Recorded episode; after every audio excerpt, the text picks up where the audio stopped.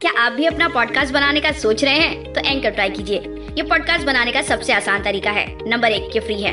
Number दो, इसमें कई सारे ऐसे टूल्स हैं जो आपको आपके फ़ोन और कंप्यूटर पर रिकॉर्ड और एडिट करने की फैसिलिटी देते हैं। नंबर तीन, आप अपने पॉडकास्ट को डिस्ट्रीब्यूट भी कर सकते हैं, जिससे इसे स्पॉटीफाई और दूसरे प्लेटफॉर्म पे सुना जा सके। डाउनलोड कीजिए फ्री एंकर ऐप या विज़िट कीजिए एंकर डॉट एफ़ एम अपना पॉडकास्ट स्टार्ट करने के लिए।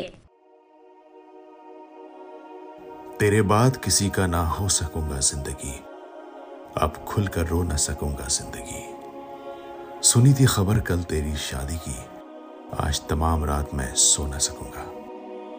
सच है ना दोस्तों, जब हम अपनी मोहब्बत की शादी की खबर लगती है, तब हमारे दिल को बड़ा धक्का लगता है और हमारी रातों की नींद उड़ जाती है।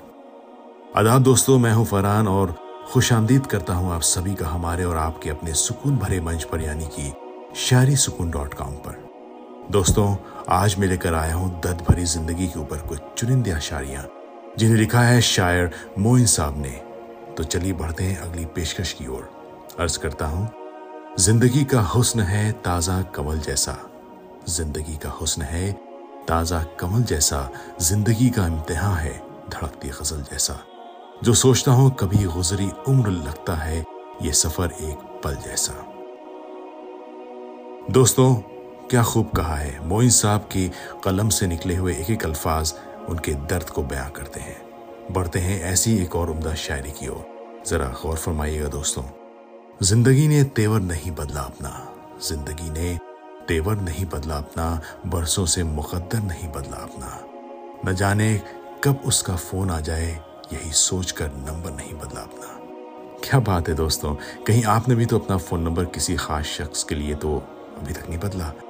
अगर आपको लगता है कि हम आपके दिल की बात को बयां करते हैं तो आप हमें रोज़ाना सुन सकते हैं स्पॉटिफाई पर या उसके जैसे सत्रह तमाम डिफरेंट प्लेटफॉर्म्स पर।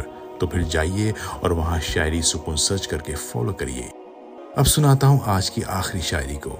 जरा अर्ज़ करता हूँ, गौर से सुनिएगा। ज़िंदगी नाराज़ है, वो खफा मुझसे।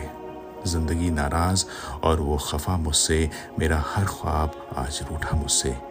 ज़िंदगी अपनी अब अजनबी लगती है, जब से दिल भर हुआ जुदा मुझसे। दोस्तों, हम दुआ करते हैं कि आपका साथी आपसे कभी जुदा ना हो, लेकिन अगर किसी वजह से आपसे जुदा हो चुका है तो फ़िक्र ही कोई बात नहीं, हम हैं ना आपके साथ। ऐसे ही आपका दिल बहलाने के लिए आपसे कल फिर मुलाकात होगी, यहीं अपने सुकून भरे मंच पर। अब वक्त हो चला है आपसे इजाज़त लेने का। उम्मीद है आपको मेरी यानी फरहान की आवाज़ में आज की पेशकश ज़रूर पसंद आई होगी। दीजिए इजाज़त, अलविदा दोस्तों।